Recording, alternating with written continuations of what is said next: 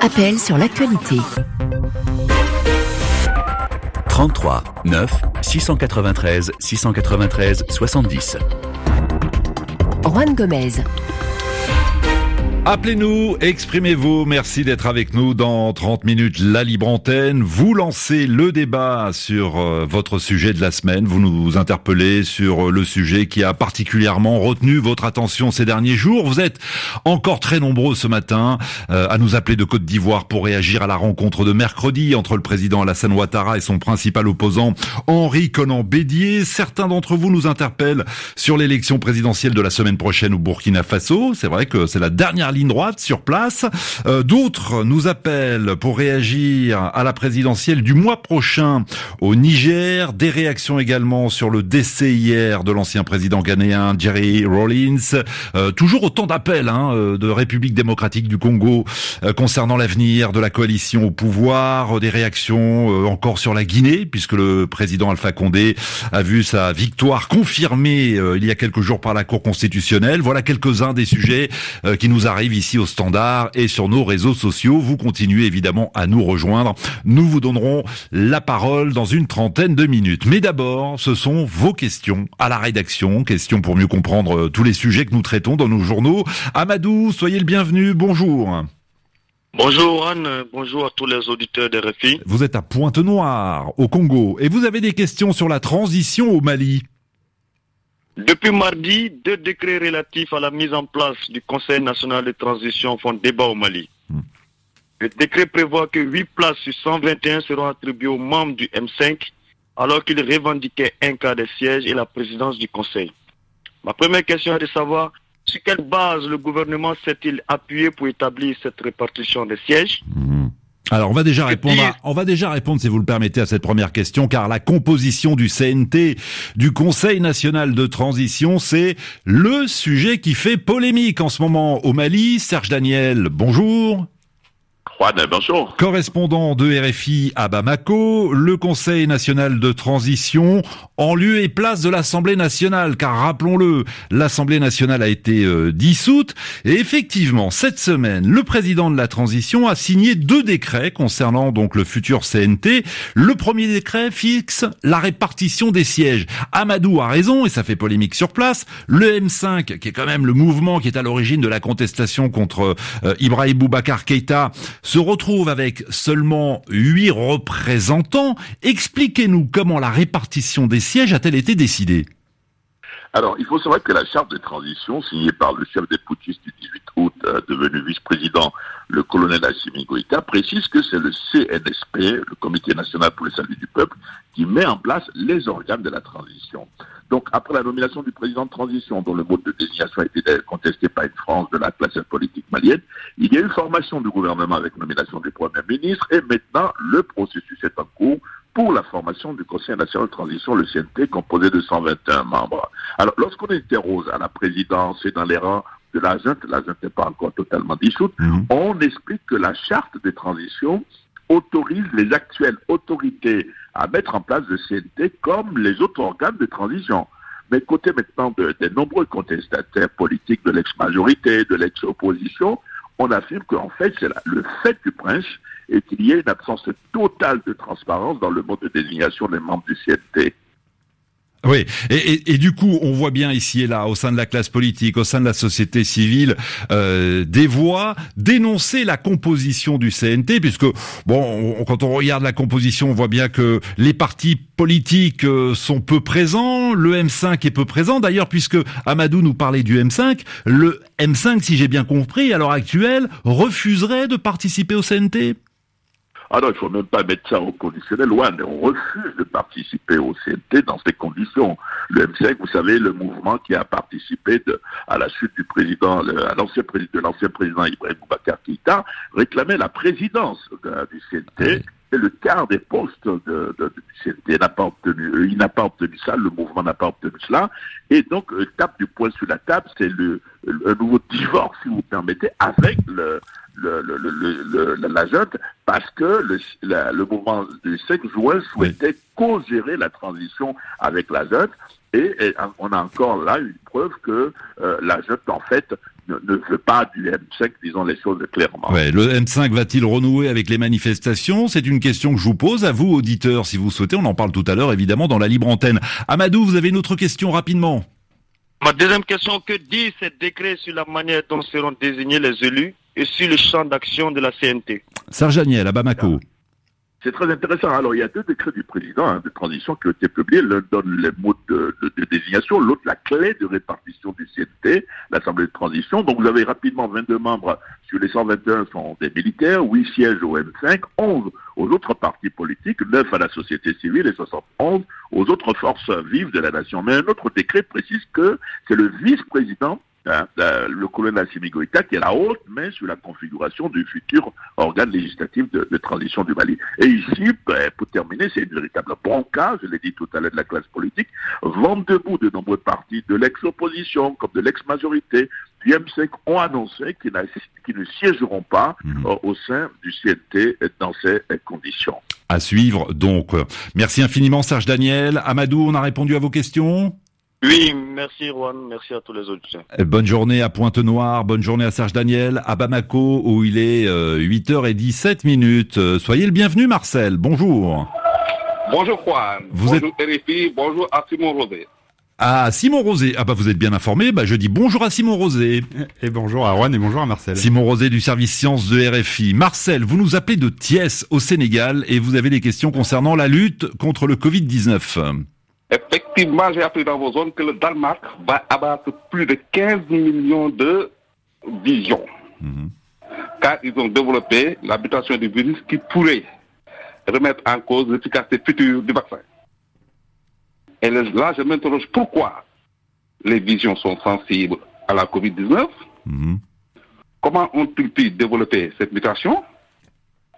Alors, ont-ils transmis ce virus Alors, le vison, effectivement, dans le collimateur du gouvernement danois, Simon Rosé, on en parle depuis quelques jours, puisque la décision a été annoncée la semaine dernière par la première ministre, même si le gouvernement reconnaît que cette décision n'est pas tout à fait euh, légalement fondée, en tout cas, euh, le vison, euh, dans l'œil du cyclone du gouvernement, expliquez-nous pourquoi.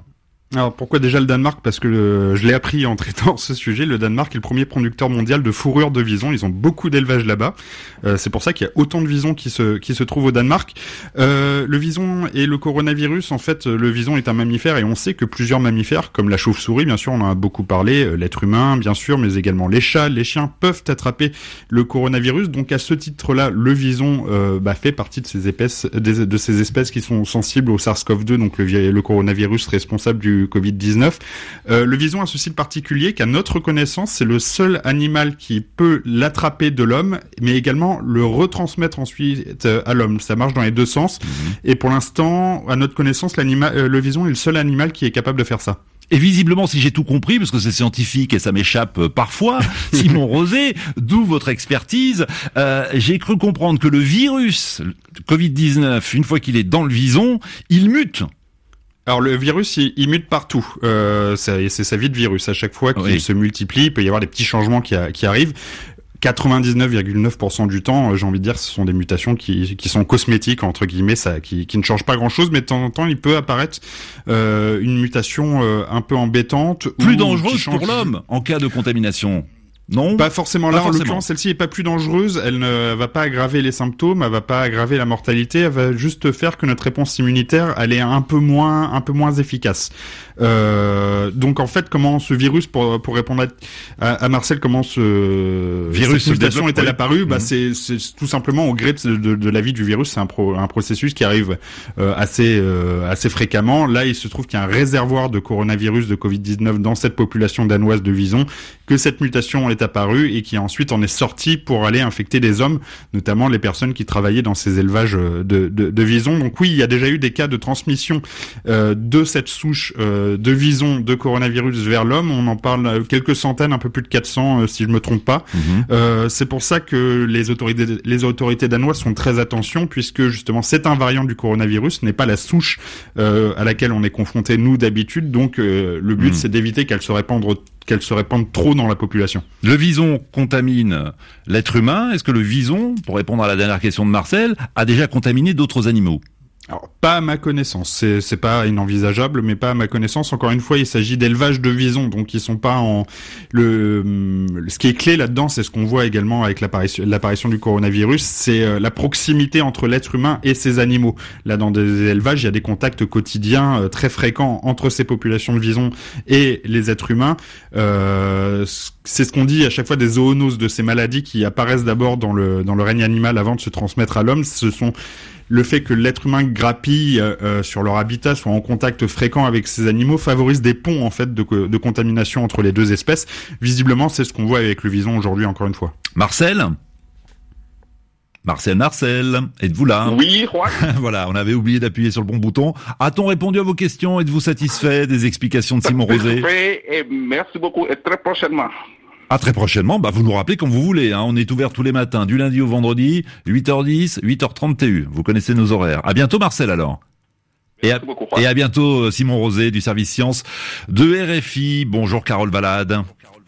Bonjour Juan. Vous êtes l'un des correspondants de RFI en Guinée. On s'est permis de vous appeler ce matin. On a des questions concernant la Guinée après la confirmation par euh, la Cour constitutionnelle de la victoire du président sortant Alpha Condé. Eladji, bonjour.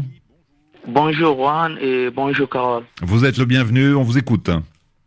Allez, merci. Et disons, Juan, euh, comment est-ce que la Cour constitutionnelle euh, peut justifier le rejet des recours de l'opposition déposé pour protester la réélection d'Alpha Condé. Oui, quatre candidats avaient saisi la Cour constitutionnelle pour contester la régularité de l'élection présidentielle du 18 octobre. Certains demandaient l'annulation partielle ou totale du scrutin. En tout cas, tous les recours ont été rejetés. Carole Valade, euh, expliquez-nous comment la Cour euh, justifie sa décision. Darwan, si vous prenez en fait le texte de l'arrêt, vous verrez que la Cour, elle prévient dès le départ que les requérants doivent apporter, un, la preuve de la fraude, et deux, la preuve que cette fraude a eu un impact sur les résultats, et c'est sur cette base ensuite qu'elle va rejeter systématiquement les requêtes. Alors quelques exemples, hein, quand Ousmane Kaba dit que le RPG a commencé sa campagne bien avant l'ouverture de la période légale, elle répond qu'il n'y a pas de preuve d'une incidence sur les résultats. Lorsque Makale Traoré rappelle que la CENI n'a pas distribué de procès-verbaux aux candidats comme prévu par la loi, elle répond qu'il n'y a pas de preuve que cela a favorisé le RPG. Et même chose lorsque Selou Alain Diallo se plaint d'avoir été empêché de faire campagne dans une partie de la Haut-Guinée, qui est euh, la première région en nombre d'électeurs, eh bien elle répond que ça n'a pas empêché la participation massive des électeurs le jour du vote. Ouais, pourtant, euh, l'UFDG de Alain Diallo avait mis en place son propre système de centralisation, justement pour contrôler la remontée des résultats. Pour la, la, Cour, en fait, ce système, il est euh, jugé illégal et donc irrecevable, hein, un peu comme tous les moyens fournis par euh, l'opposition. Des cartons euh, entiers de PV, de fiches de résultats, des constats d'huissier, pas de preuves, répond invariablement la Cour. Et aujourd'hui, bah, les avocats de l'UFDG sont très en colère. Hein. C'est un déni de justice. Ils n'ont même pas pris la peine de les examiner, me disait Maître Amadou Diallo. Dans plusieurs circonscriptions jugées problématiques, comme Farana, avec ses 100,14% de participation, l'UFDG avait introduit des, des échantillons de PV pour tenter de prouver l'incohérence des résultats. Mais bon, la Cour n'en a pas fait mention. Voilà, donc euh, manque de preuves des opposants. Voilà ce qu'invoque la Cour constitutionnelle. Précisons, Carole Valade, que la Cour n'a pas non plus pris en compte l'exception d'inconstitutionnalité soulevée par euh, le principal parti de l'opposition.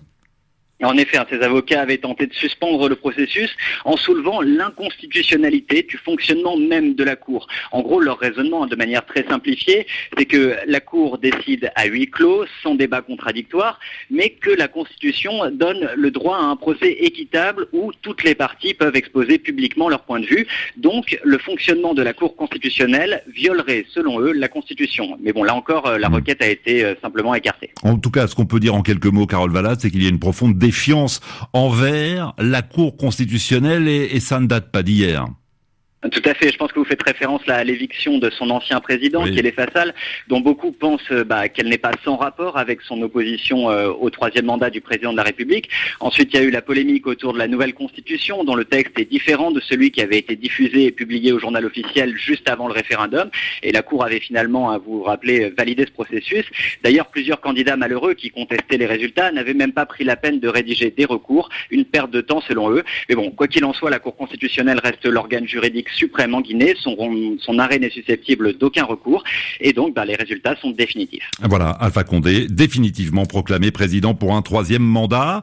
Euh, bonne journée à Eladji qui nous appelait de Conakry. Merci à vous, Carole Valade. Ce sera la dernière question de la semaine. Elle nous vient du Sénégal, de Kédougou, exactement. Bonjour Jibi.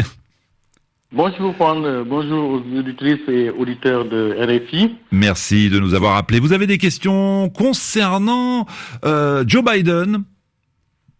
Oui, effectivement. Voilà. Euh, euh, pendant quatre ans, Donald Trump s'est attaqué à l'Obamacare en le négligeant et en coupant les financements. Aujourd'hui, avec l'arrivée de Joe Biden, va-t-il remettre en place ce programme phare et, comme, tel qu'il a été défini par Obama? Ah. Que va faire Joe Biden euh, de l'assurance santé accessible à tous mise en place effectivement par Barack Obama? Bonne question. William Geniez, bonjour. Oui, bonjour. Vous êtes directeur de recherche au CNRS, en poste à Sciences Po.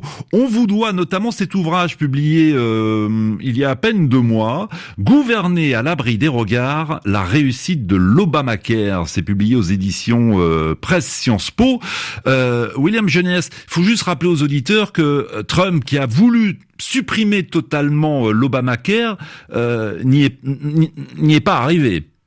Oui, oui, oui, ça a été une des premières, euh, on va dire, obsessions de Donald Trump une fois qu'il est accédé à la présidence, euh, de supprimer l'Obamacare. Il avait tenté une procédure d'abrogation et de remplacement euh, qui devait être validée par le Congrès en 2017, et cette procédure a échoué à une voix près celle du sénateur euh, John McCain, sénateur républicain, euh, qui par ailleurs, paradoxe de l'histoire, est, un ami de, Joe Biden. Mhm. Ah. Donc sa, procédure a échoué.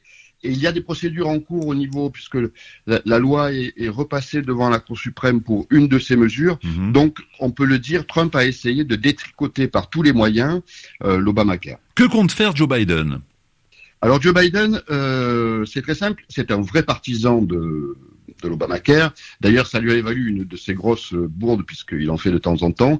Euh, quand la loi avait été votée, euh, il avait dit, euh, alors qu'il croyait que les, micros étaient coupés, à l'oreille d'Obama, a fucking big deal. Bon, bien sûr, ça avait été relayé ah dans toutes les chaînes pour, pour, pour, pour souligner cette dimension, parce que l'Obamacare, c'est vraiment un, gros deal, un arrangement avec le public, le privé. Et c'est cette dimension que Joe Biden voudrait continuer à développer.